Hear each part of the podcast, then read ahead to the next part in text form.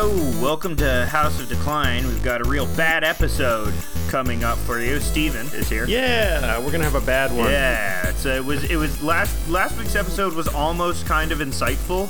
Uh, so we thought, you know, we got to mix it up with some real shitty episodes. Yeah, we're gonna just talk about stupid stuff and have a lot of pauses in between, uh, Yeah. and talk over each other so you no one can understand what we're saying. Yeah, I'm gonna Yeah. I'm gonna uh, leave to take a shit in the middle of it. It's gonna be a long shit. Yeah. But I'll bring the microphone in the bathroom with me. Oh So, well, you that's know. that's kind of good because that would be kind of good. You should Y- maybe make it like just outside the bathroom, because what you makes have that echoed effect. what makes that that kind of stuff bad is uh, that I have to just vamp for however long you're gone. And you know, you, you, start getting into weird stuff when you just monologue endlessly. Yeah, I don't have any- I don't have anything. I don't have anything to talk about other than, which you, you may not be able to tell, but I have one whole extra computer next to me right now. Yes, I've doubled up on my desk. Now I have two computers on my desktop. two you're a different living desktops. god. Yes. Wait, why two computers? Uh, not just like not two monitors, two computers. Right. I have two monitors and two computers. One of them is running Linux and one of them is running Windows, so I can be Oh super God. nerdy. Yeah. Oh my god, you've you've you've. Uh, if seventeen-year-old you could see you right now, I know. be very happy with this. yeah. I had a, re- a realization on mushrooms when I was like maybe like I don't know 20 that I was like s- like young me would think me right now is really cool. Um, mainly mainly cuz I was on mushrooms. Oh, that's funny. Uh, Yeah. Well, yeah, when you're on mushrooms, your first thought is Linux, man, Ubuntu. You know, I Mm-hmm. can set up my own uh, uh, software or whatever. What's good about Linux? Um, it's not Windows and it's not Mac. That's about it. And I mean, Yeah. it has a whole ethos behind it.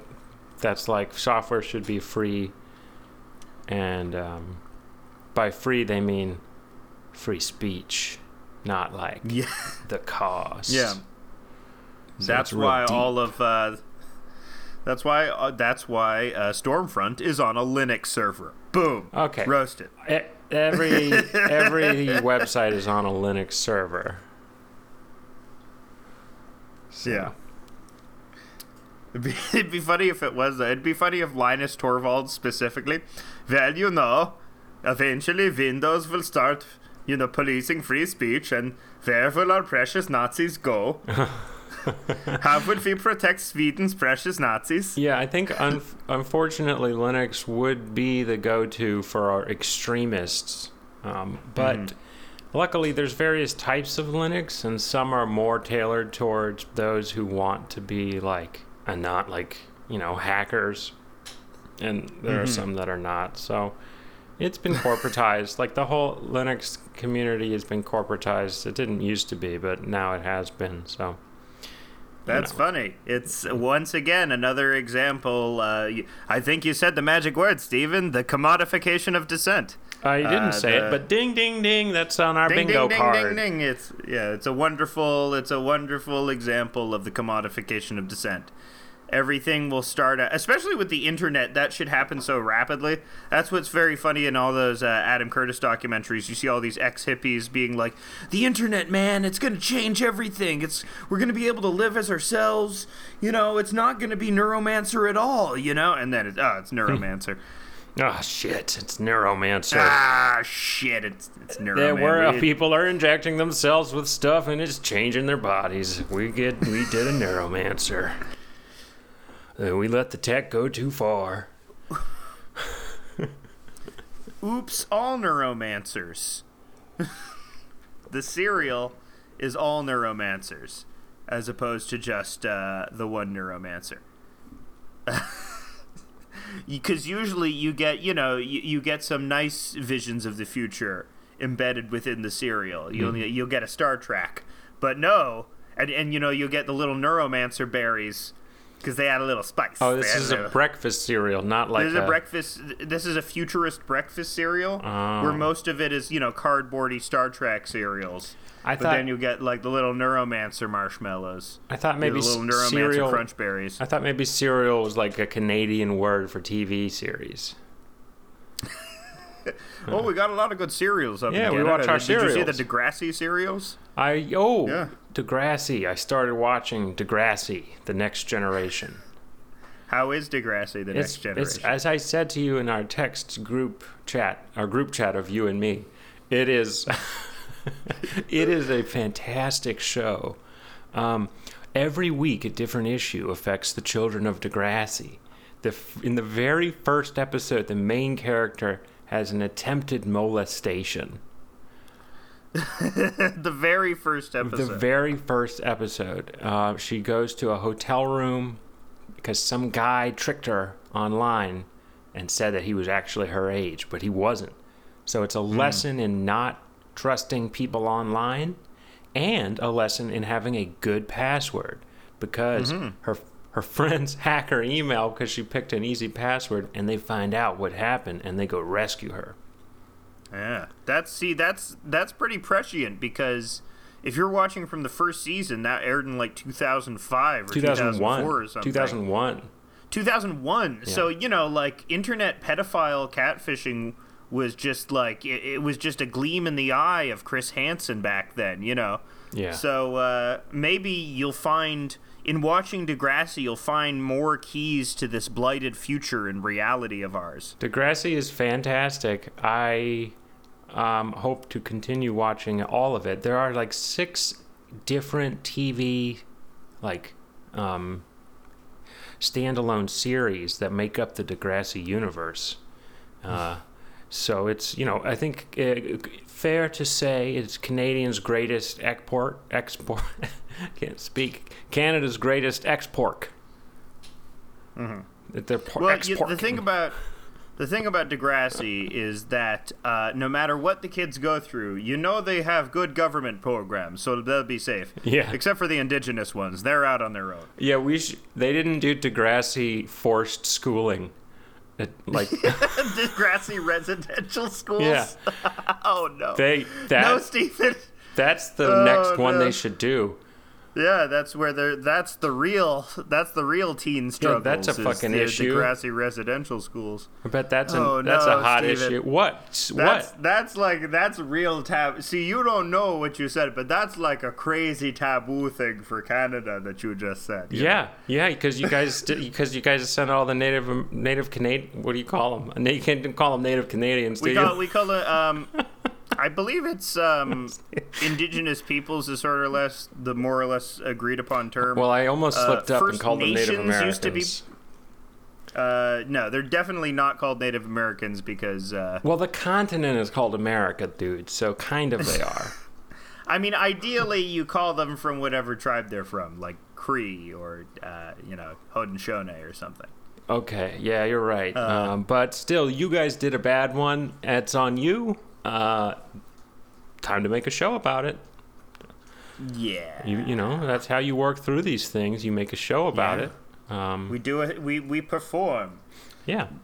the Hamlet method. You know, Hamlet, his uncle killed a story about a boy's relationship with his uncle. Uh, uh, he needed to perform his feelings out, do a play about it. You know, when life gets you down, when politics gets you down, you do a play about it. Use the theater. Well, so Degrassi residential schooling as an idea is not that far off from a, uh trailer for a show that you alerted me to, the United States of Al, Yeah, beautiful, beautiful show. Which yeah, is a uh, real Chuck show that is laundering the past, much like our hypothetical Degrassi w- is Yeah. would be. Um, why don't you Uh, speak yeah. about the United States of Al? Uh, the United States of Al is uh, Chuck Lorre, who is famous for doing Big Bang Theory and Two and a Half Men, and also writing the Ninja Turtles theme song. Uh, he, so he he basically has his finger on the pulse of America, right? You know, Mhm. his sitcoms in an era of dying network television, his sitcoms produce, you know, like unseen, unheard of numbers. For some reason, people love his stuff. Chuck Lorre, this visionary sitcom producer. And so his newest sitcom is called The United States of Al. And the premise is an uh, is a soldier that served in Afghanistan uh, is welcoming his interpreter Al, who, who is a Pashtun soldier that served with him in the war in Afghanistan. Uh, he welcomes him into his family, and Al, through his customs, you know, his wacky customs, ends up bringing the family closer together. You know, and uh, the the the family uh, cast is replete with wonderful TV character actors, including Dean Norris from Breaking Bad, who plays the soldier's father. Uh, and at one point, Al goes in to kiss him on both cheeks, as per the custom of these Pashto people. Wacky. They're wacky customs. Wacky Uh, customs. and Dean Norris has a not gay moment where he's like, "What's this? I don't know what's going on." well, Oh, I'm man, not a Dean Nor- homo, but I guess. oh, or whatever cultures, you know. And um, so uh, it's it's it has to be seen to be believed. It's I can't tell if it's very tone deaf or if Chuck Lorre has done it again, and this will be one of the most popular sitcoms of all time. Because like I'm not the audience this sitcom is made for. It's made it's airing on CBS. It's made for you know the Geritol crowd. That's who it's mm-hmm. being specifically aimed at. Yeah, it's like it's. I think shares producers with Big Bang Theory. Um, So it's got a very flippant attitude. It's like, guess who's coming to stay? It's Al, the interpreter from the never-ending war. Um, the the actor who plays Al is not Afghani. He's not Ooh. Pashto. What? He's uh, he's an Indian guy. Well, he's he's of Indian extraction. He's from South Africa initially. Huh? Okay. Well, what are you gonna do? And I I don't know if people will have a problem with that. I don't think people will have a problem because once again, that's the audience for this is people that won't really care about that. Well, do you remember when Roseanne attempted a comeback? Yeah, but it was successful for a bit, but then she screwed herself by saying Valerie Jarrett looked like uh, one of the Planet of the Apes. Oh my God. Well, hopefully someone from this show will fuck up too. I mean, we already have. We're just not famous. No, not not us. The show, The United States of Al. Oh, yeah, okay, we're yeah. we we you and me are hopelessly screwed. Yeah, yeah, yeah. If anyone discovers this, oh my god, yeah. oh my god. If We anyone a- bothers to go through the hours of footage, Yeah, we have a contractual of uh, suicide audio, clause if, if that happens. Yeah, a literal poison pill clause. We we both sent each other poison pills at the start of this podcast, Yeah. so that uh, if anyone ever discovers what we've said here, we can both honorably kill ourselves yeah. uh, with with drugs. The most honorable way to kill yourself. Um, another fun fact about this United States of Al show: another executive producer on it is Reza Aslan. Uh, a famous religion hustler, Reza Aslan. The mystical I don't know lion from a- Narnia? Uh, no, he's not. He's not the wonderful, gentle Catholic lion from Narnia. It's not short for resurrected Aslan. You're right. He's the goddamn fucking lion. He's the lion. That's the Uh, lion from he's Narnia. the C.S. Lewis Santa Claus lion. He's the Jesus lion. Um, in many ways, he is the Jesus lion because whenever um, they need, whenever CNN needs a talking head to be like, uh, "Here's Re- here's a guy to tell you why you shouldn't hate Muslims as much," they get Reza Aslan. Who's like, all religions are special and nice, and I should know because I study all of them. And but it, it's in a, this very sort of uh, you know, feckless neolib, you know, capitalist language. So it's not, it's not it, it, it doesn't really address Mm. The real problems between religions, which are ideological, yes, but uh, the, I, I would say material. I found a uh, an opinion of a, a tweet of a human rights lawyer about the show, The United States of Al, Okay. which I'll read. His name is Qasim Rashid, who tweeted, This is so ridiculous and offensive, I don't have the words to express just how terribly bad this is on every conceivable level. yeah, it it does seem it does seem legend. I hope this the, the the poor taste of this show will resonate beyond its good intentions because it does seem good intentioned. It does seem like the idea of this show is like, okay, a lot of middle Americans hate Muslims. What the hell can we do in order to get a uh, uh, in order to get Johnny Peoria to start liking uh, my friend uh, uh, Hakeem? you know? Well, okay, so maybe the TV people think that the reason why g- the gay marriage passed in 2008 was because of their work with shows like Queer Eye and Ellen and Yeah. Glee and all these shows. well, and so, do they I- have a point? I mean, I the thing is, I I I don't know if gay people will crucify me for saying this, but I do think Glee absolutely has a shit ton to do with the rapid acceptance of gay rights in like the five year span from like uh, 2005 to 2010 when it's just the the narrative totally shifted. Before when like gay subjects had been taboo now like they were openly discussed. But in in much the same way that we're in a fervor about trans issues now from like 2005 to 2010 there was all this like like from Will and Grace, you people realize that because gayness is sort of lurid and because it's also sort of we can we can have this populist message to it because it's campaigning for someone's individual rights. You know, there became this big cultural obsession with this this shallow version of gay culture, which has since bloomed into this weird culturally hegemonic deep version of gay culture with, you know, RuPaul's Drag Race and stuff like that.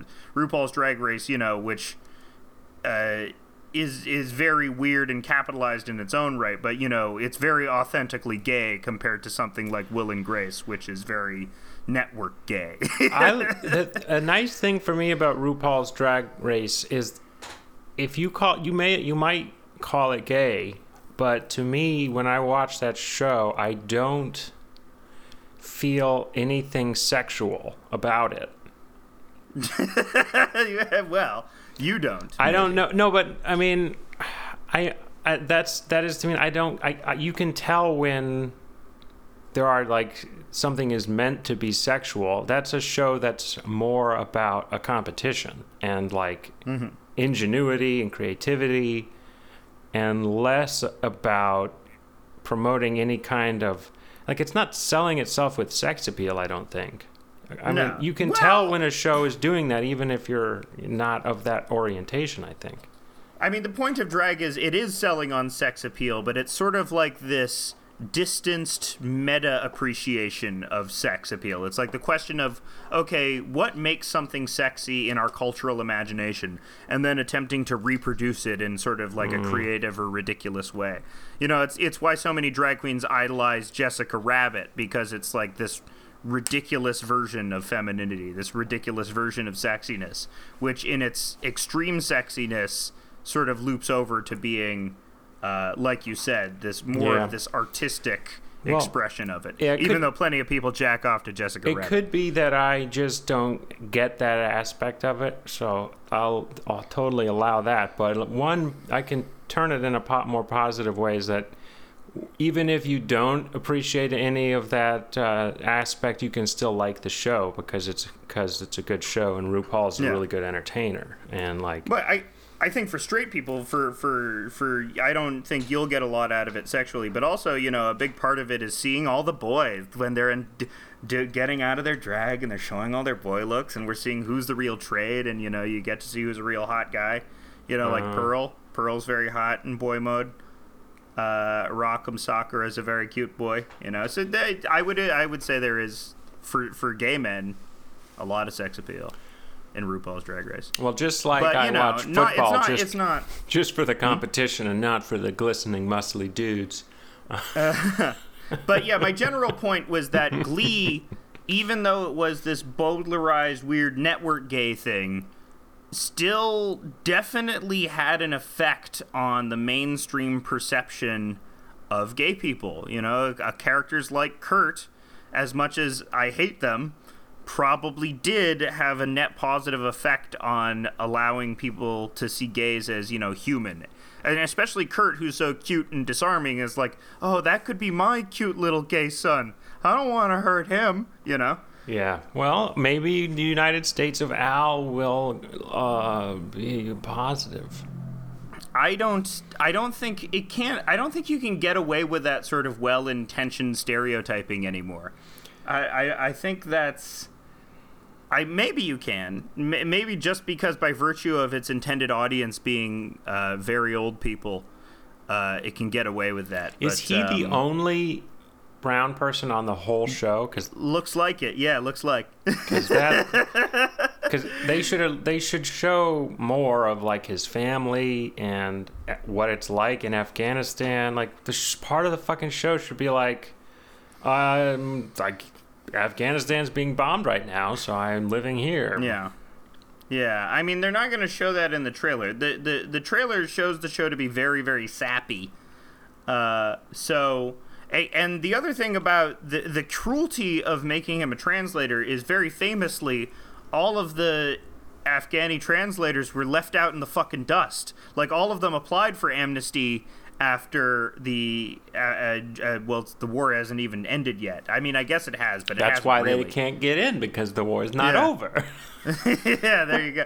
But yeah, they, the, tons of uh, yeah Afghani translators applied for amnesty in America and just were left out in the fucking dust because um, we didn't care about them. We used them in order to uh, basically just get a get a real get get a line on real cheap opium. That's what it, the Afghanistan war. I'm I'm just gonna start believing was not even for this greater sense of cultural revenge against Al Qaeda. It was all just to get cheap opium. Yeah. It was all for the Sackler family. It was the Sacklers say, "Hey, this 9/11 thing. Think you can get all the cheap poppies there? Got a lot of fucking poppies there that we can use for our fucking opium." Um, it's great. Uh, Mm-hmm. Is that really where the Sacklers got their the opium? No, I have no idea, but you know, the idea that it's all related and you see patterns in everything. I'm just I'm just garrisoning it, garrisoning it. No, I you know I think Jimmy it was it. more about just like empire building. Mm-hmm. I mean, I don't think there was a motive to get the opium. That's Yeah, little, we I can mean, we that- can synthesize it. That was a side effect, though. we can yeah. buy it cheaply. we can. we can buy it cheaply from China. It's- we don't we don't have to go secure our source of poppies. This is not the 19th Yeah. century. I obviously. Um, I mean, where Iraq was absolutely more, uh, more nakedly motivated by resource consolidation. Afghanistan. I guess you know Afghanistan is very useful geographically. Like Russians tried to conquer it for that reason. Yeah, So hard it is the country to doorway conquer. to a lot of other. Yeah. Yeah, you gotta. I don't. You can't. I mean, basically, what we would need to do is populate it with our mountain people, uh, the Appalachians.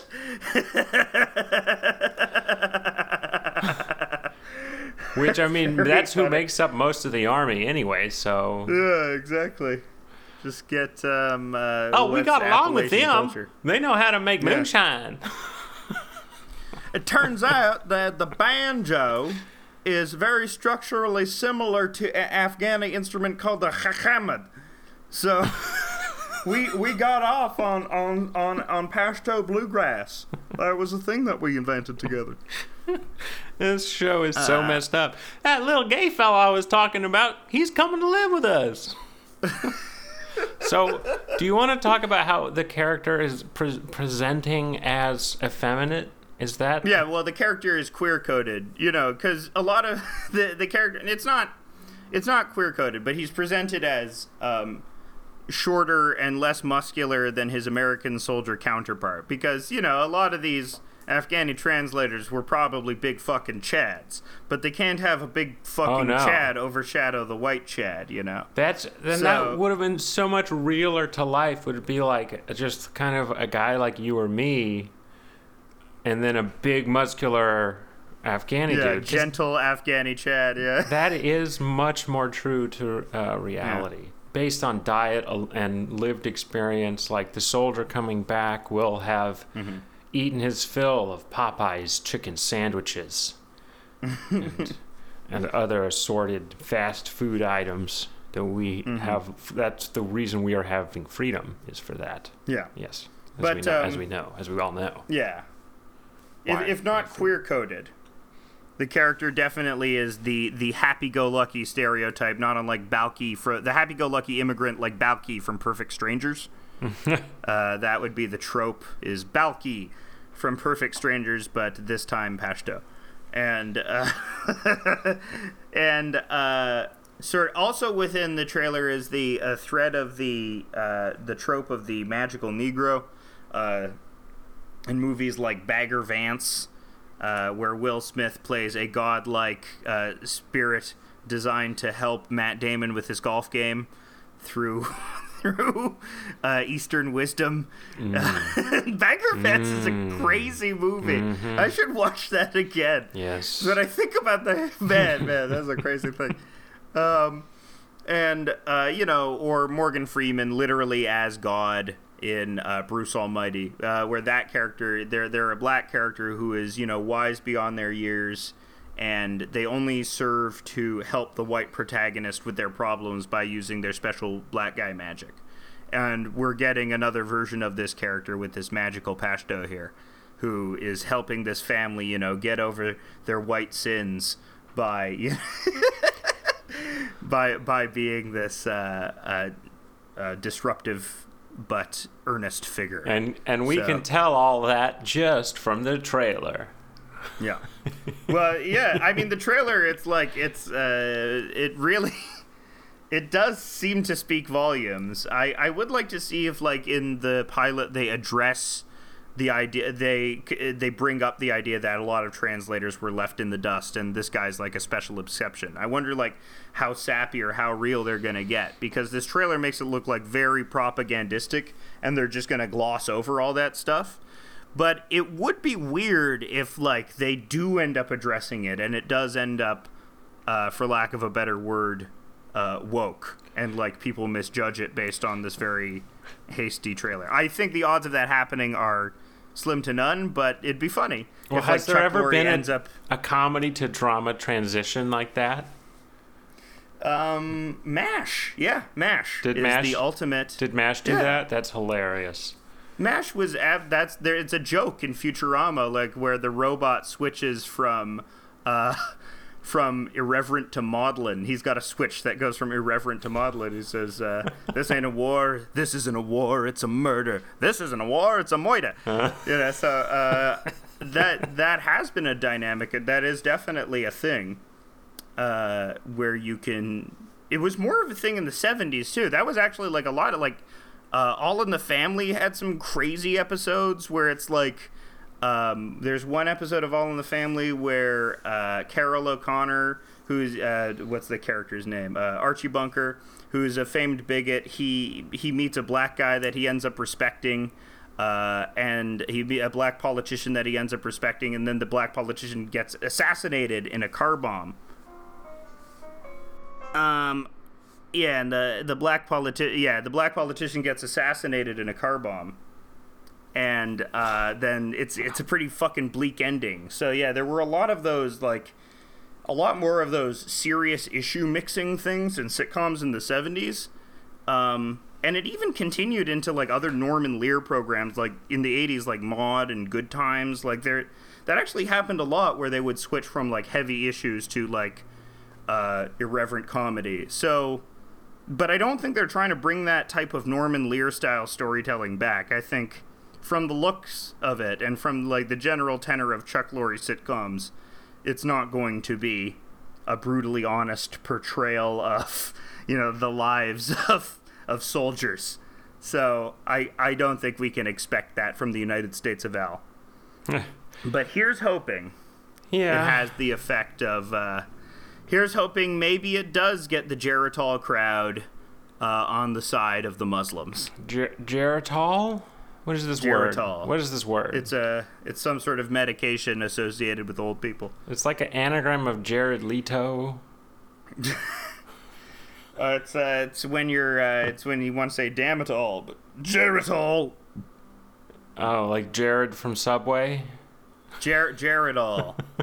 It's yeah, it's it's uh, if old people that when you get older, you have a chance of turning into Jared from Subway. It's like a horrible disease where you just turn into Jared from Subway and start molesting kids. So you have to take your Jared Jaredol. What a gross guy. Oh, Jared, what a funny character. Just an indictment of our of our system, of, an, of an indictment of meritocracy. This fucking fat ass got thin by eating fast food, you stupid little pigs. You could do the same by eating our dumb fast food. Oh, he's a pedophile. Yeah, and they just enabled him That's to. America, baby. They just enabled him to go around the country committing crimes. the Subway Corporation is is is complicit. Um, there is something about there's something inherently related to the consolidation of social power and child trafficking. Uh, I, I told you before I was we just gonna went to it became a serious QAnon podcast. we're gonna serious QAnon podcast, but no, I, I'm not suggesting any conspiracy. I mean, we are, everyone knows about Epstein, and we know that all these leaders, you know, have something weird to do with Epstein. Uh, but uh, fucking uh, yeah. So I was talking to you earlier about the Pitcairn Islands, right? Yeah. yep. That's Have a- we, we've brought this up on the show before, right? Yeah, I, I maybe a, a deep, deeper, in the mists of the early pandemic, uh, the Pitcairn Yeah. Islands were mentioned. A an island full of pedophiles. Yeah, Island of Pe- Island of Pedos, beautiful island, Island of Pedos. No, it's very bad. But it, so the Pitcairn Islands is. Uh, uh, I encourage everyone to look up the Pitcairn Islands child sex abuse scandal because it's fascinating. All of these leaders on this isolated island. Um, they got together and like like something like 30% of the island's male population because it was like an island of 60 people Four, so yeah, like like fifty people. That was, I think. yeah seven of these men like in high administrative positions had molested all of the children on the island essentially um, and it was only discovered after I think it was like Australian courts or Fijian courts got involved with administering Some it uh, was the like prosecutions It's against kind of like Wicker Man. Like one police officer went and lived there, and things were really weird, and he couldn't figure out what was going on. He said it took him three months to finally figure out what was going on, and that's like the plot of Wicker Man. yeah Um, except he doesn't get burned to death he succeeds at the end Yes. So thank goodness. thank goodness uh, Christopher Lee is not there to put him in a giant wicker man, which, Yeah. i of course, any normal s- strength human could just break his way or his or her way out of. A giant wicker man is not like a steel cage. It's like, Oh, and if anyone I'm thinks, trapped in the wicker. Just- just to assuage our audience, none of these people were uh, Native Pacific Islanders. They were all white people, so it's okay to hate them. But so what is crazy though is that they justified their pedophilia by saying it's like, well, all the Polynesian tribes do it. Did you see that part? No, That's no, that was their legal funny thing. justification. They were like, we landed here in 1790 when we did a mutiny, and it's the mutiny from Mutiny on the Bounty. They, so Yeah. the, the people from Mutiny on the Bounty landed on the Pitcairn Islands, most likely uh, me- messed with the natives there, and then um, began molesting everyone like 20 years after that, and then being, and then when they get caught 200 years later, it's like 200 years of unbroken molestation. it's insane. Yeah, I mean, I mean, it pales in comparison to the Catholic Church. Heyo, but still, you know, very, uh, very sinister indeed. I mean, I think, don't- think about being born onto this island and what you're just doomed as a baby to experience. Well, there was entire generations. There was like four or five generations that that were uh, that were had to live through it. Mm-hmm. So yeah, ex- they um they they wanted to lock up the whole island Yeah. basically, but they couldn't because if they did that, then the whole community would have collapsed. So they, they had to like let some of the men out to to to row either not row but pilot the boats that would connect the island to the outside world. Yeah. all all of our captains are pedos. What do we do? It's a real problem. Oh, what man. happens if like it could, it's a fascinating legal case and then the implications of it and like the quest for justice is just always so compromised by But like that's it's it's a perfect microcosm for, you know, the ability to consolidate power and the true expression of that power in doing the most unspeakable thing. You know, you can't prosecute Bill Clinton. Bill Clinton drives the fucking boats, right? Yes. You know, he, he he's he's beyond it, you Yeah, know? I keep trying to tell that to my dad, who's really still believing that they're gonna you're gonna go after Trump for for something. Uh, and nah, Trump drives the boats too. and I, as I predicted, Cyrus Vance is resigning. and I was like, Dad, I told you so. And he was like, Ah. Yeah. They don't prosecute former people- presidents. Yeah, the system the system only works when the people who are truly in power want you to think it works. hmm Maybe I don't know. Maybe I'm just conspiracy brained. Yeah. I'm just too concerned. I'm full. I'm full Q now. Uh, Well, fucking. Man, I don't. Well, I don't at- think it. that power tends to corrupt people directly towards child sex abuse. Um, No, but it's the child sex abusers seek power in order to be above reproach. yeah. I think is the thing. Yeah. That's that's what Robert Caro said about power. Is that power doesn't corrupt, power reveals. Wow. Uh, yeah. wow. and he's, so- I mean, he's a, my dad loves that guy. Y- yeah. That's the LBJ biographer. Yeah, and also uh, the power broker, the the Yeah. influential Robert Moses, the who he single uh, Robert Caro uh, turned public opinion on Robert Moses right around. Before that, there had just only been uncritical praise of the guy essentially, and uh, his deft ability as a researcher. Uh, I mean, I haven't read the Power Broker. I've read I've read the history around it, uh, information around it, but I haven't actually read the book itself and Uh, synopses of the book. it's all about New York and how there was freeways, and then there was buildings, and then there was no more buildings. There was more freeways. there was basically a nice a nice short fat guy LaGuardia and a tall evil skinny guy named Moses and it, it represents the soul of New York between the nice Italian and the bad Jew Oh no!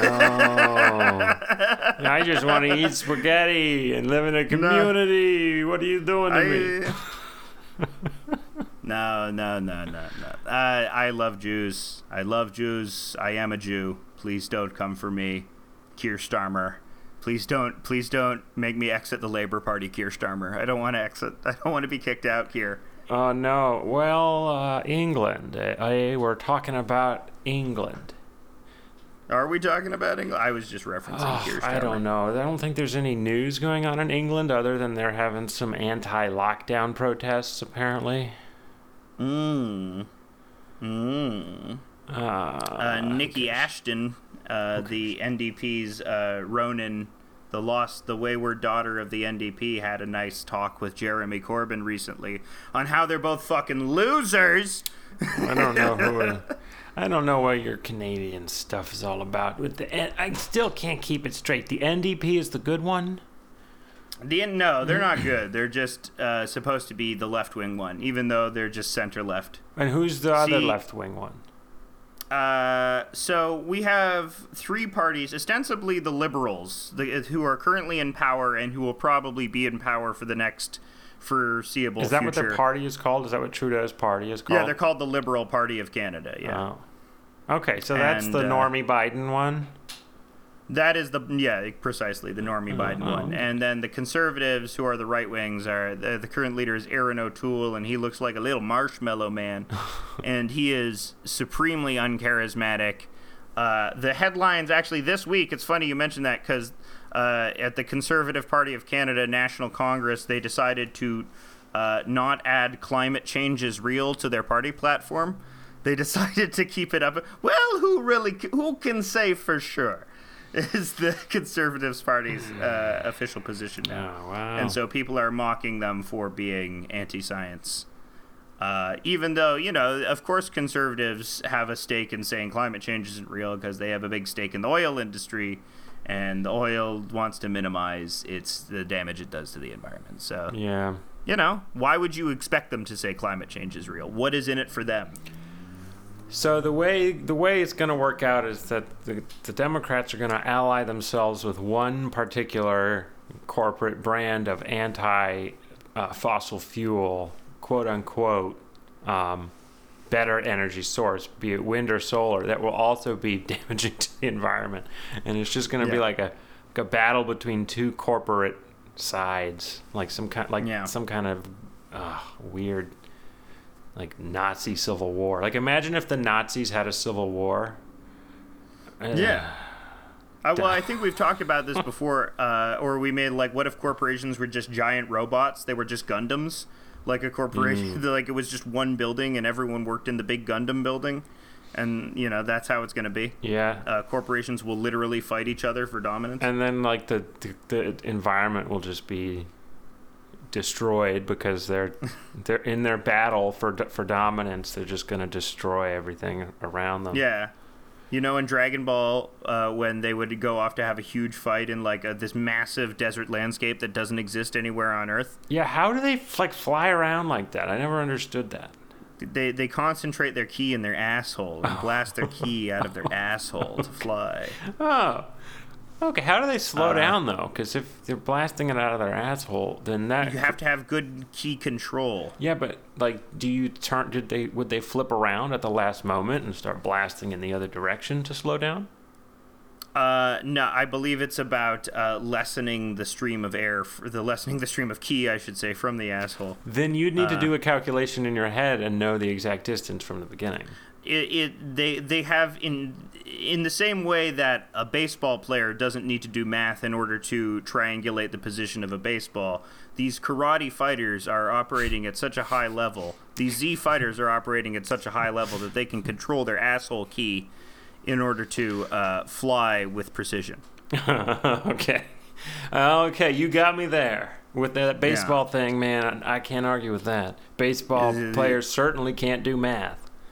Whoa! shading, shading the baseball players. But yeah, the uh, the Pitcairn Islands, the general pedophilia, the general pedophilia that's to be found amongst uh, uh, people in positions of power. Uh, the Catholic Church we referenced before, but uh, I, I think the Marquis de Sade probably had something to say about this. What with all the all the people in Salo, all the people in 120 Days of Sodom, you got like a judge, you got a priest, you got like uh, a candlestick maker, you got like Yeah. a, a guy that runs the local pickle market in Brooklyn. You know, he's out there fucking kids and you know shitting into kids' mouths and shit.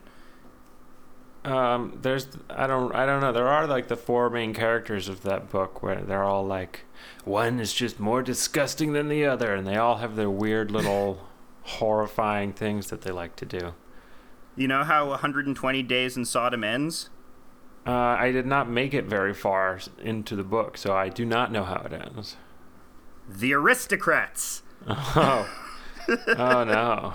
but in a way, yeah, it is kind of like a big aristocrats joke because you know the aristocrats come to the villa, they shit on the children, they wallow in the feces, you know, they they do all the horrible things, and it's the aristocrats in the end. Yeah. You know, but- that's what Epstein is. Epstein is a big aristocrats joke, really. Whoa, dude! I it's your mind is moving at- on like a frequency that is just just like whoa. Oh man, did we cover? Did we cover? This is old news, but did we cover on the show Obama? Um, Obama's leaked comments about Pete Buttigieg. I don't think so. Oh man, I'm so so so some some um I don't I don't think it was audio, but something leaked showing that Obama weighed in uh, with the DNC about the potential for various candidates uh, to run. Um and on Pete Buttigieg, Obama was negative, and he was quote, "I don't like Pete Buttigieg. He's short. He's gay. What? He's not good." Well, yeah, he's he said he was gay, but you know, Obama was saying he was gay in the realpolitik sense. He said he like he doesn't think he can win because he's short and he's gay, which won't play in Peoria, you know. But I like the idea of Obama saying he's he's a loser, short, he's gay. Damn. so it's very much Obama. Go on, come town. yeah. I don't like that guy. He's gay. Holy shit. Well, um, I guess he doesn't uh, have good odds, he- and he's not hot gay either. Like he's not manly gay like Matt Bomer. He's weasel gay, like uh, Roy Cohn, the real Roy, little Roy Cohn rat. I don't like him. Short. He's gay. yeah. Are you you looked it up? You confirmed it. I mean, it's it's a it's just one book is claiming that he said that. I'm sure he'll he'll deny it, but yeah, Yeah, absolutely. The, Would- hill. No, it'd be great if he doubles down in his next audiobook, like "Flutes from My Father." You know, he'll say, uh, he'll say, "No, I meant every word I said about that little Pete Buttigieg rat. Fucking gay." Oh. You know, it would be funny if like Obama wasn't even aware that Pete Buttigieg was homosexual. He was just saying gay in the pejorative Oh, no. sense. I like him. He's fucking gay.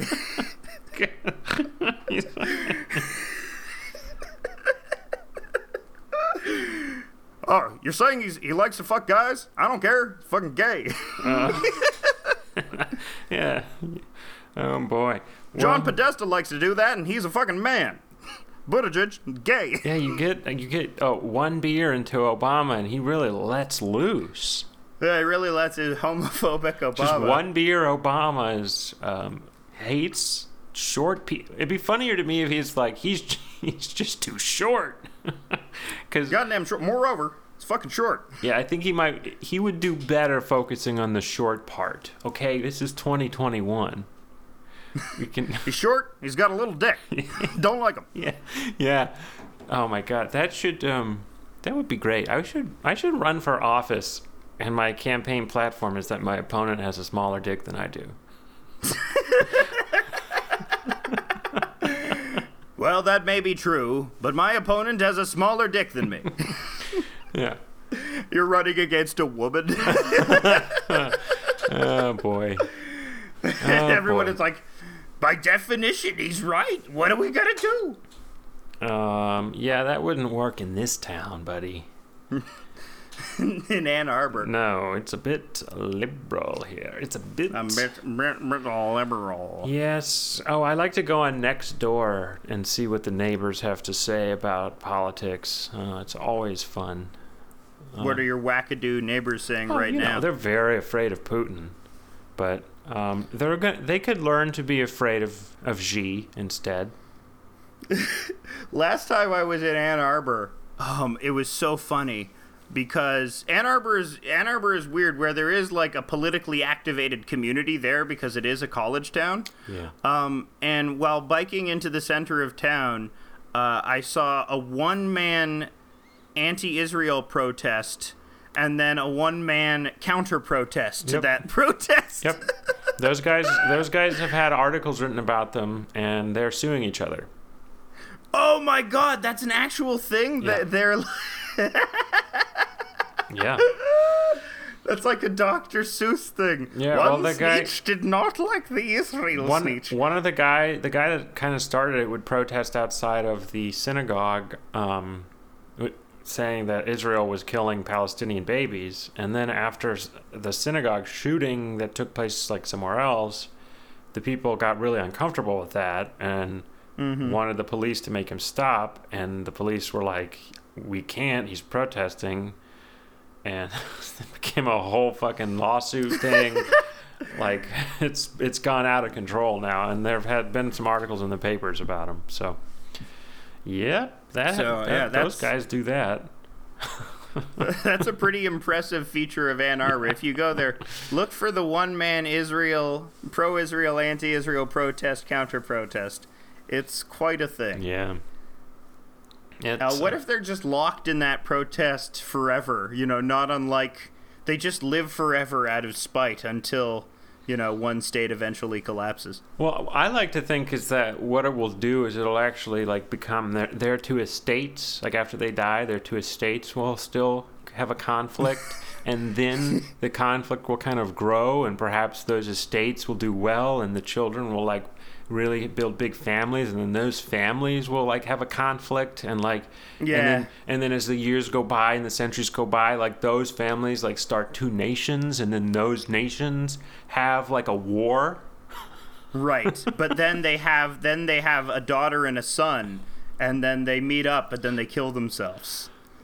yeah And you know it's going to be a Zionist, anti-Zionist Romeo and Juliet. You know. Um, we met on the Green Line. Actually, there's already something like that. It, it was a movie. It's called West Bank Story. It's pretty funny, actually. Coming this fall, a new show on NBC. Your Palestinian and Israeli roommates. The the Odd Couple. We're rebooting the Odd Couple, except that it's an Israeli and a Palestinian. Dun dun dun dun dun dun dun dun. Can dun, they dun, learn dun, to dun. get along? Avi. Avi, you know I call the laundry room the Golan Heights. Did you set it, Did you set up all your stuff in here? No. they draw a line down the center of the apartment, and Avi keeps pushing it. Is Avi the Israeli one? Avi's the Israeli one, oh, yeah. Okay. And I guess Mo, Mohammed, Yeah, Avi and Mo. Avi and Mo. Mo gets really Yeah. mad at Avi because he keeps saying that he invented falafel. he didn't Yeah, invent falafel. Falafel was there when you got here.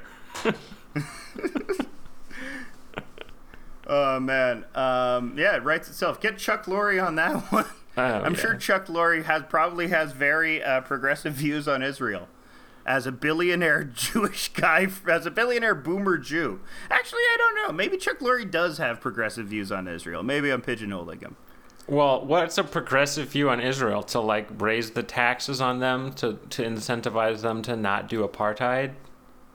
Uh, I think a progressive view on Israel is just forcing them to give up all the land south of Beersheba. Okay, that's not what a progressive would not say that. That a radical would say that. Okay, yeah, but that I consider that to be progressive. Okay, a progressive would be in favor of like raising the income tax on the Israelis and then having them provide social services to the Palestinians. yeah, well, you know, you have to get Israel to. Ra- I mean, a progressive, pr- I, a progressive would be to like stop giving as much military aid, or to you know threaten to take away military aid to Israel if they continue to you know shoot Palestinian kids in the face, which we have the power to do. You know, I, I think the the thing with BDS, the problem with BDS is that once again, it it's an issue of individual consumer choice, like in the same way that plastic straws like like paper straws are an ineffectual individual consumer choice based thing uh, like penny ante solution to global warming like individual consumer consumer bds like not buying a soda SodaStream Soda stream. you know that's not really going to do anything that's not really going to affect it you know in the same way that the us uh, withdrawing uh, its extensive military aid or threatening to withdraw its extensive military aid to israel would do so, you know, that's why ultimately I think BDS BDS makes sense if you're talking about weapons basically. But for consumer products, I think it's good and if it makes you feel good, you should do it. And if you like feel like you can't support an Israeli product, you know, I I, I sympathize with that, but ultimately it doesn't produce even if like a million people do it at the same time, it will not produce the same structural change as um uh, you know, the military aid, the thing that drives Israeli power, the fucking nukes, the fucking big well, ass nukes. we don't. They have their. We can't like take away their nukes. Those are their nukes. no, we can't take away their nukes, but we have many more nukes. That's the very. and, you know, That's the very tricky thing about nukes. You see, is that once uh, once they have them, well, you can't really take them away. or else they'll nuke Yeah, you. they'll nuke you. yes, they're a clever bunch. All right, we're gonna take away your nukes. Oh, we're gonna nuke you then. Oh, we hadn't thought of that. the only the only country that's had their nukes taken away is Russia, um, and that was by Ukraine and other countries that had that were in the USSR that um, became independent and still had nuclear silos. So Mm. there are USSR nukes in Ukraine. And that's part of why Um, Putin is like, Ukraine's kind of mine. Yeah, I would like some of those back. Yeah, get some of those back. Little more power. Would like little more power. You think Putin? I don't think Putin's a pedo. Putin doesn't strike me as a as a child molester. Oh, I don't know. He could be. You can't tell. He's I fucking guess he weird. could be. He strikes me as asexual. He strikes me as just uh, motivated on the single issue of accumulating as much power as possible. I don't know. It's I have no idea. I can't I can't get a read on him. Did I did see that he he apparently challenged Biden to a debate. Very funny. I'll challenge be, you to debate in English, not speak English. It'll be fun. I mean, they can do um, translated. They can do f- real-time translation, but Yeah, no, but no, but Putin as a challenge to himself debates him in English. Is what I'm saying. uh, no, Putin he won't I speak in think I English. can win. No, he won't speak in English. He can Yeah. speak English, but he won't speak publicly in English. He's only it's rare, very rare. He's done it Yeah. only a couple of times. Um, Yeah, it gives away your power. Yeah, no, he shouldn't. I mean, the, but the problem, I always get hung up on who's translating Putin because, like, as a former Russian student who doesn't have any mastery, I mean, I can still, there's some words I can pick out occasionally, but I know I, I can't, I couldn't understand it. Um, but I Mhm. just know from experience how tricky translating can be. So Mhm. if you, I, I can't imagine the pressure of translating a head of state in real yeah, time Not a, in a debate. not only a head of state, but a head of state where it's like, oh, this guy, he might kill me maybe if I do the wrong thing. Hmm. Well, only if But you're probably not. only if you're a Russian. Like Yeah. He doesn't. I don't think he really. Did he ever kill anyone not Russian? Blah, no, he's not. He's not America. I, I don't know. Right. Uh, Putin. I mean, he killed a lot of Ukrainians for sure. Yeah. Uh, Yeah, that's so they're true. not technically Russian, Yeah, that's true. even though they're all the same. No. Yeah, killed a lot of Georgians. Uh, killed a lot of Afghanis. No, killed a lot of Ukraine Syrians. is Ukraine is distinct from Russia. No, they are. I'm, I'm just joking. Because a Ukrainian would be very upset with me if they uh, if they Yeah. found me conflating them with the Ruskies. Uh, yeah, I mean it's a fuck, yeah. distinction that's hard, maybe hard for us to notice, but they're they're different. Their language is different. It's very Mhm. it's like very you can you can if you speak Russian you can understand Ukrainian, but it, it, there are differences. hmm Well, Palestine's probably going going away soon. Well, I think, I uh, hope not. Why would you say that? Well, I just think um, so. The strategy for Israel Palestine for like the evangelicals and the Zionists uh, has essentially been a war of attrition. They can Israel is this gigantic fortress that's under a siege, but it has this endless ability to wait it out because it has the backing of all the Western powers. Whereas Palestine, it has the backing of you know the Middle East and you know I don't know maybe Cuba or somebody. But yeah, it has no real money behind it, and it has no ability to sustain the siege against its own fortress. And you know, uh, last year, uh, famously, the UAE signed up uh, a a scare quotes peace agreement with Israel uh, that basically said, yeah, we don't care about Palestine anymore. We're not going to back Palestine anymore, which is a signal to other Arab countries that it's okay. You know, we can get rid of our sort of, we can get rid of a pan Arab solidarity in favor of a capitalist future. And, you know, all it takes is for Saudi to go on that. And then, or all of it take, or Jordan, or any of the supporting countries where Palestinians can effectively immigrate to or get uh, support from. Uh, you know, once that goes, which is sooner rather than later, it's over for them, and Israel will have essentially won. And we're seeing that now, and it's kind of sad. It's really sad, actually. We're seeing a country and a people go extinct before our very eyes. And there's really not much we can do about it. We can raise awareness, but the the world at large has decided on this. They've decided they don't care enough about the dissolution of this nation before our very eyes to really say anything uh, against it. I mean, that's the big problem in the NDP is trying to get the NDP people to fucking acknowledge Palestine. And they don't, because it scares all the money away. Well, I don't know. It's you lose a war like that, Yeah. it's it, you have little options. I mean, when it like when it comes down to it, Israel, with the backing of the United States, won the military conquests to take the land. Yeah. So the Arab, and continue to. you know, um, we'll see. Maybe maybe Iran will develop a nuclear weapon. I mean, yeah, let's hope Iran develop. If I mean, if Iran develops a nuke, but why would Iran? I mean, Iran has never been the biggest supporter of Palestine either. They don't have skin in the game. Would it? Like, would the? uh, would, so it, would. It, I guess uh, the the genocide of an entire people is not a um, would not justify the retaliatory use of a nuclear weapon. Well, especially because Persians generally don't see a, a lot of solidarity with Arabs either. So there's Yeah. not tons of there's not tons of you know pan Muslim solidarity. Um, Palestine is far more supported by a pan Arab coalition. And you know other sort of communist coalitions across the scattered communist coalitions across the world, Yeah, but you know none with any real power. I would not be so certain that the uh, Israel would be able to extinguish the Palestinians without reprisal.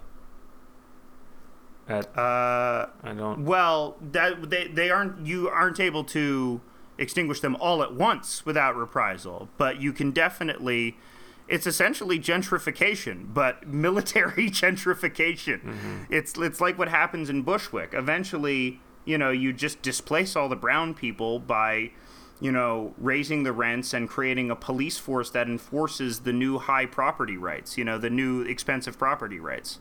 So you do this very slow uh, and less overt type of genocide.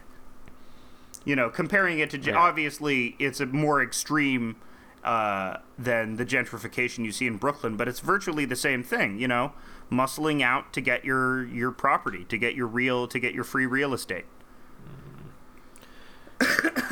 Well, I the last big thing I remember happening was when they were Palestinians were having a protest and attacking a big fence, and then Israeli snipers were shooting them in the knees. Um, Yeah. I think that was like a couple years ago. And the attention around this issue ebbs and flows with the size of the protests. Um, I haven't noticed or heard of any protests there recently. Have there been any going on? there's always one going on. They're an oppressed people. They're always protesting. That's the thing. Is it's like um, you don't. Israel's always doing war crimes against uh, Palestinians, but you don't really hear about it until they do a particularly egregious war crime. And even then, the particularly egregious war crimes happen so frequently that they don't even make the news. So you only hear about the particularly, particularly egregious war mm-hmm. crimes. And that becomes the weird cycle of Palestine. How, how you get just slowly inured to this cycle of violence as, as normal, and because it's so far away from where you live, you know, even like people people in Israel say, "Oh, we experience violence every day." No, if you live in Haifa, you might as well be a million miles away from you know any of that poverty. Yeah, I see a story from two two days ago. Israeli forces kill Palestinian in West Bank protest. No, there you go. Yeah. I mean, it's always happening. It's always happening. Um, and you just can't muster a coalition of North Americans to care about it. It's not a politically actionable issue. Uh, people aren't moved by the plight of these people for whatever reason. Because, well, one, because they're Muslims, so, you know, uh, there's been this big hatred of Muslims, and it I, I mean, it's the weird Israeli homo nationalism, which we also talk about, where you say, ah, these people hate the gays, so we can kill them. Hmm. You know, it gives you justification. You create this sort of toxic uh, identity politic purity test where anyone that doesn't meet it is literally deserving of death. You know, uh, like the U.S. military, the Israeli military practices a very significant version of cancel culture. right, I get. Yeah, I've seen that. Ah, you said a homophobic comment. yeah, you get that with the the the like the veterans who are also Democrats. They, lo- yeah, they love like that. Charlotte Clymer. Yeah, they love uh, they love to, to um, uphold values uh, by by using by force of arms. Yeah. Uh, Uh, well, Tammy Duckworth by force of arm. Uh, no, oh have said that. boy, you are Oh, you no. are finished That's now. ableist. You're never gonna make it. I disavow 100. percent Disavow. I disavow. I Um, disavow. hey, you want me to say I disavow? I disavow. Okay. Tammy Tammy Duckworth believes some pretty ghoulish stuff, and uh, she lost her arm doing a bad thing. So I don't know. I mean, like- uh, yeah, well, I don't know what she was doing. I don't uh, can't you're right. say if it I was don't good know or what bad. she was doing either. But I'm bad. I'm evil. There was you wanted to talk about the the ghoulish politics of Alexandria Ocasio Cortez.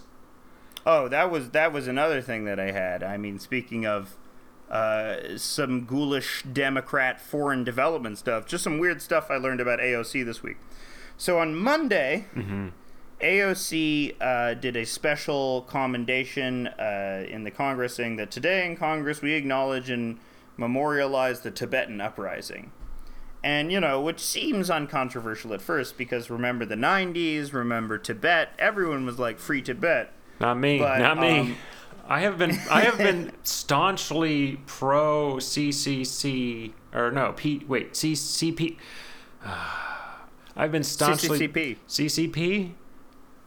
Which one is it? PCP. Uh, CCCP. CCP. I've been ever since a young boy. I've been anti-free Tibet and pro occupation of Taiwan. Uh, so I'm red. Mm-hmm. It's not red, called Taiwan. It's just called China. Oh right. of their second. You big- are you lose. Oh, no. You already lost. I, is that? yeah, but it ah, turns out. So a lot of the sympathy for the Tibetan uprising was literally driven by the CIA. Like the CIA uh, backed the Tibetan uprising as essentially an anti-China op. What? Uh, What? A, what? What about all the stuff I saw on Nickelodeon? what about what? there was free Tibet stuff on Nickelodeon. Yes, constantly. Oh my god. Well, Lisa Simpson, you know, uh, would always be on Free Tibet, you know. Uh, but free, Lisa Simpson is a great mouthpiece for lib values because she's going to be Kamala Harris. She's she is Kamala. Well, I guess. I mean, it, um, that it's a romantic idea of a country wanting to have a revolution um, for their own freedom, for democratic values, because that's what America's Yeah. about. Yeah, but yeah, the idea of um, yeah, the, the Tibetan uprising being sort of this uncontroversial fight for a people's freedom is. It turns out it's a lot more complicated, and it's about uh, geopo- geopolitical jockeying for position, uh, with the CIA backing it and wanting to thwart the the the threat of the Reds. Man, I had So I had great instincts as a little kid.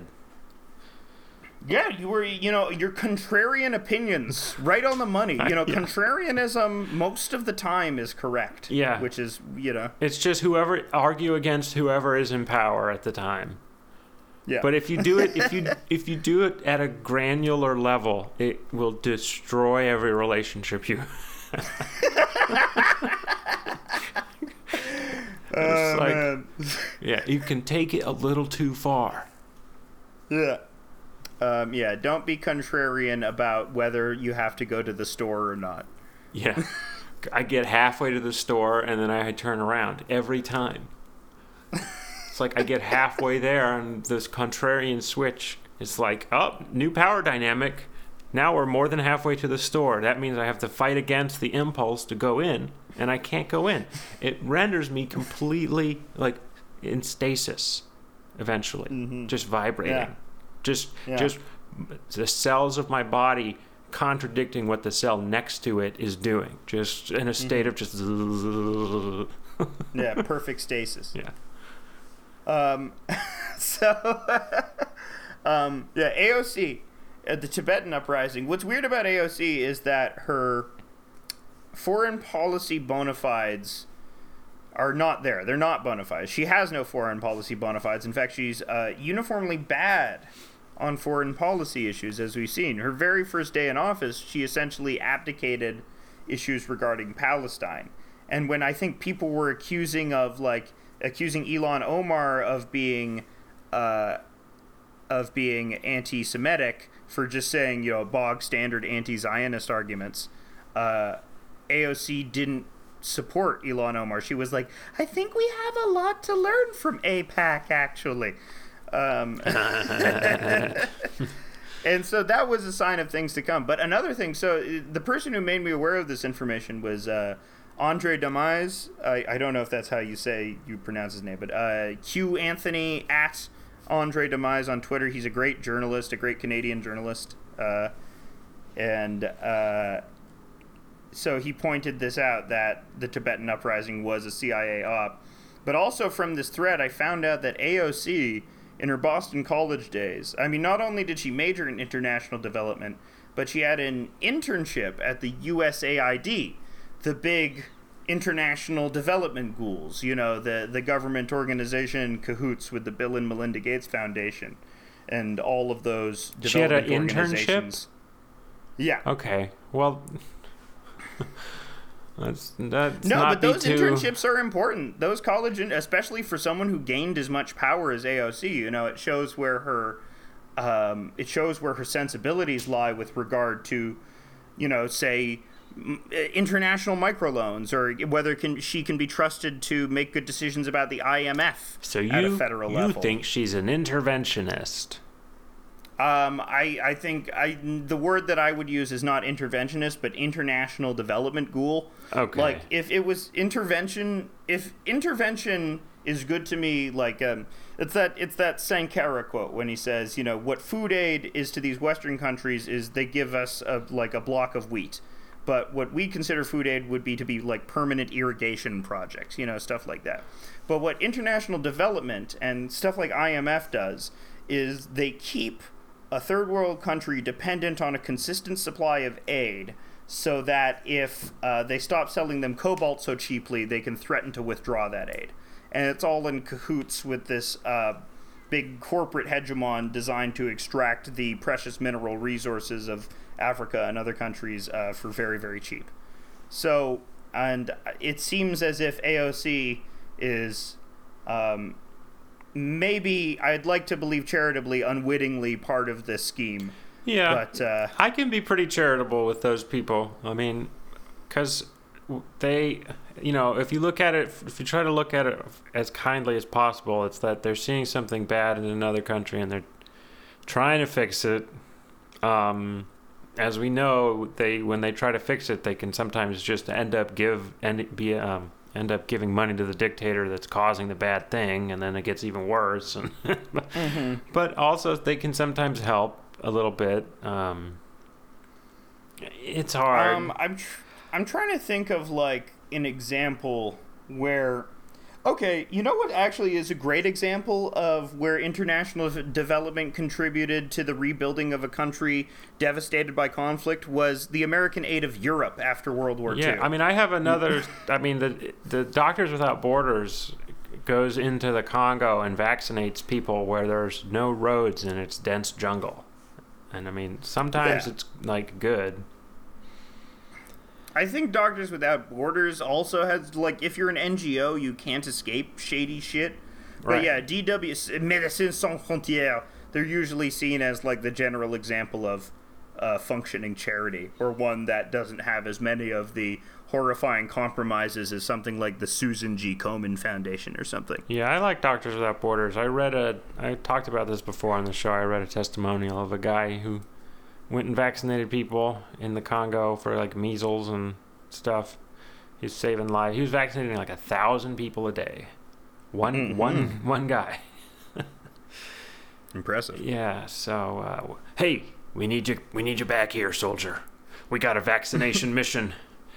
While you were gone, a whole pandemic erupted because of your absence. Your expertise in vaccinations was sorely lacking. Soldiers, we need you back here. We need you now more than ever, Needle Dick. Oh, I'll do my best with my needle dick. oh boy, here I go, vaccinating Oh, again. yeah, I'm needle dicking everybody. um, uh, two uh, Biden stories that I wanna uh, this week happened uh, that I want to round out the episode on because they're very funny and both horribly indicative of the future to come. Uh, the first Biden story, uh, I'll go in chronological order because it's funny that it happened in this chronological order as well. So first, Biden fired a bunch of White House staffers that had tested positive for marijuana. That's different than what I heard.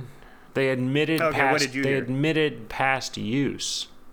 Oh, they only admitted past. They didn't even test positive for marijuana. I think so. They so. didn't pee test them. I think. Okay, so they only admitted past use. That's even weirder. I don't know. I mean, it's not weirder. Let but me look it up. We got to get the facts Okay. straight.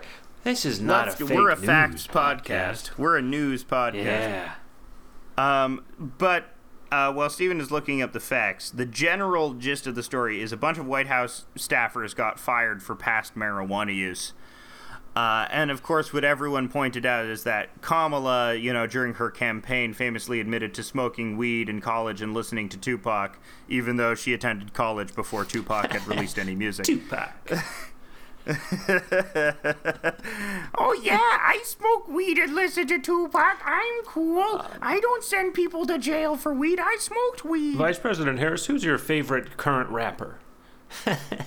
Um, that would have to be that baby. I really like that baby. Um, so no, yeah, it was past use. It's, NPR says it was past use. Yeah, only past. So they didn't even piss test him. I it was just like I bet Joe Biden went up to them and was like, "Hey Jack, you ever smoke that? Uh, you know, wacky tobacco's legal in D.C. now. You ever smoke that junk?" And the kid was like, "Yeah, I have a yeah, I go to that." And then they were blindsided. They were f- jokes on you, Jack. you can't trust you and your stoner ways. Oh, man, a classic. You're going out where all the stoners go, back into Robert Crumb Town. Is Robert Crumb the cartoonist? Yeah, I don't know why Joe Biden would know that reference. It's like The weird. bunch like, of people showed me R. Crumb once, didn't care for it. It was too sexual. Yeah, that's by. I didn't like the dicks. didn't like it. Didn't like the detail on the penises. Um, so uh, yeah, I, uh, I don't care about the Biden firings. Fire. I, I only care about the Biden firings because it's funny that it's an ideological firing. Yeah. Like uh, Yeah. it's like Trump would fire people for personal, like for petty personal reasons. But this is like Biden being like, "There's no room for goddamn layabout stoners in the Biden White House, Jack." if you I don't know who's if you smoked marijuana, it means you've probably got some kind of crazy ideas. Maybe you're a pacifist or something. You're probably yeah, some kind of weirdo pacifist. Yeah. I don't, I don't know how anyone can look at, like, just have the example of Ted Nugent right in front of you and say that marijuana makes you a pacifist or makes you. All the soldiers in Vietnam.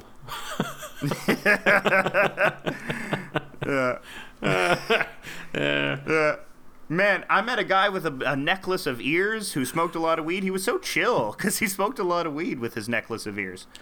Well, well, what was the other Biden story?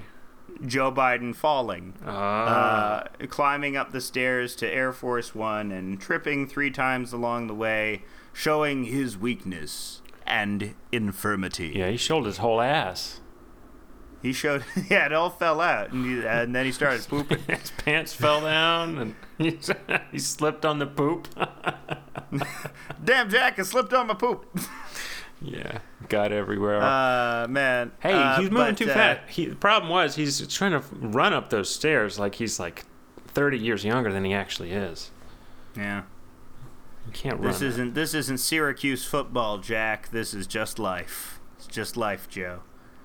Uh, but what it also reminded me of is another famous presidential fall, falling man uh, in Jerry Ford. Jerry Ford was also famous for falling down, uh, uh, being clumsy. Uh, but um, in many ways, this got me thinking about how Joe Biden actually kind of is like Jerry Ford in in certain ways, where he's just the ultimate placeholder, uh, where the nation has just experienced this very strange event that has affected fundamentally everyone's faith in the institution of democracy. Um, affected either positively in the case of like the activation of the alt right people or negatively in the case of sort of like the truth breakdowns of the MSNBC crowd. So everyone is in search, is in a frantic search of a new uh, paradigm of democracy. And with Nixon, that new paradigm came with Reagan, you know, after years of, uh, Mm-hmm. after Ford and then Carter. And um, with Biden, sort of he even though he's not the vice president to Donald Trump, he's very much, you know, part of this system which is trying to alleviate this past mistake. You know, trying to say we're still part of the system and it's okay. Don't worry. It's nothing's falling uh, around the falling apart around us. You know. I wonder if like we're gonna get a 2024 president who's going to be essentially a Jimmy Carter. I wonder if like AOC will actually get in, but she's just gonna, you know, Wow. she's just gonna have a crisis of confidence speech, and she's just, well, we all need to tighten our belts, I and thought we so. need to. So I thought the AOC should. Uh, I wish she could run for governor. Is all I want to say. I don't think she can run for governor of New York. Yeah, Yeah. I don't think she can because I don't think she can swing having the appeal to the upstate people. Um, but that would be cool because uh, Cuo- Cuomo apparently is calling them calling them mingle mamas. Did you see that story this week? No. The Cuomo story this week is that he was uh, he called an aide and her friend a couple of mingle mamas. oh Uh-huh. man. He That is, guy- uh, he's got to go, but he doesn't want to go. He's got no place to go. Andrew Cuomo does not want to go mo. well, the, so the thing is, when he separated from his longtime girlfriend, she got the house. So he only has Whoa. he only has the governor's mansion, which he doesn't own. So if he stopped, he if he resigned, he would have no place to go. So he can't resign. stay- He literally cannot resign because then he would become homeless. No, it's what? No, I mean he would just stay at the plaza like Eloise, and then you know get in trouble for putting lipstick on the mirror and you know having tea cakes with his grandma. Yeah, he would go live at the Natural History Museum. yeah, I'm living under the hood of a fake Inuit. He, he's, I'm living like a caveman. He's in the caveman exhibits. Yeah. He's like, uh, Mr. Cuomo, can you please leave the caveman exhibit? It's uh, 7:30 and we're closing. But why? I thought you people loved me. Well, we allowed it at first, but you kept molesting the female figurine, the female caveman figurine, Yeah. and the children were getting very uncomfortable. Um, well, it's almost the show's almost up, but I wanted to talk about Valheim real quick. Valheim, My favorite your, video newest obsession. My favorite Yes. video game right now is called Valheim. It's like Minecraft, but you're a Viking. And I've set up my own server for all my friends to come and play on it. So if you got a computer, download Valheim. And, and then direct message me. Tell me you did it. That's all. It's very fun. It is very fun, and Steven, uh, even though I don't play it, I can uh, definitely vouch for Steven. Go to his Valheim server. Go, uh, go get. Uh, you're gonna get a computer, right? I think the first episode of the show is me being like, "You gotta get a computer." yeah, no, it's never gonna happen. Come on. it's never gonna happen. Just It's gonna. It'll be episode thousand and eleven. You know, we'll be. We'll just be penises and jars. but you podcasting. could, but you could play so many cool video games, and you can use a controller. Uh, I have my Nintendo Switch. It has all my baby games. yeah, but it. you said you wanted a PS4. For Um, I'm sorry, but gaming computers don't have baby games, and I only like baby games. they have So, baby uh, games. No, but not the baby games I like. I want my baby games. They have a lot of the baby games you like. I want Mario Baby Party and Legend of Baby Zelda. Okay, and they have emulators. I want Baby Metroid. They have emulators. Um, uh, it's Baby Metroid. Forget it, kid. It's Baby Metroid. All right. Well, you're not seeing my logic and reason, so I guess I'll give up. I'm seeing your baby logic and your baby reason with your baby Valheim. Well, they have good. It's, it's the babification of all society. Everything is baby now. I mean, Valheim's not baby. It's not for babies. Eh. It's for big boys. They focus on It's for we big focus boys. on the Look, we focus too much in this society on the boss babies. Let's focus on the worker babies.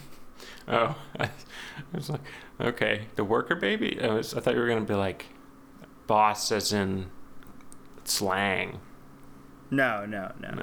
no. Uh, uh, we see, you see, between the boss babies and the worker babies, we see natural class conflict. In uh, Boss and it erupts Baby, every are there years. worker babies? Um, no. I mean, that's where the the sort of capital. I mean, all babies are implied to be workers. Um, because I I don't know the premise So of just Boss Baby. just the boss is a baby, but all the workers are adults. No, I think the the baby the, if the cuteness is a resource, and the babies need to uh, mine the cuteness. It's it's like a depletable resource, and they the boss baby is responsible for sort of keeping up the supply of cuteness in the world, I believe. And they're in direct competition with the puppies over like the source of cuteness, or it's not cuteness, it's love. Oh, he's Like, the boss of all produce- of all babies, like worldwide. yeah, he's the boss of all babies, and he's generating the love, which is sort of like a currency. It's a unit of currency, essentially, in the baby world. So Okay. the babies are the workers, Yeah, but this sounds they're- exactly like one of your video games. yeah. it's exactly that's this is Dark Souls. Yeah, Yeah, but that's another thing. You are playing Dark Souls and From Software games on the worst possible console.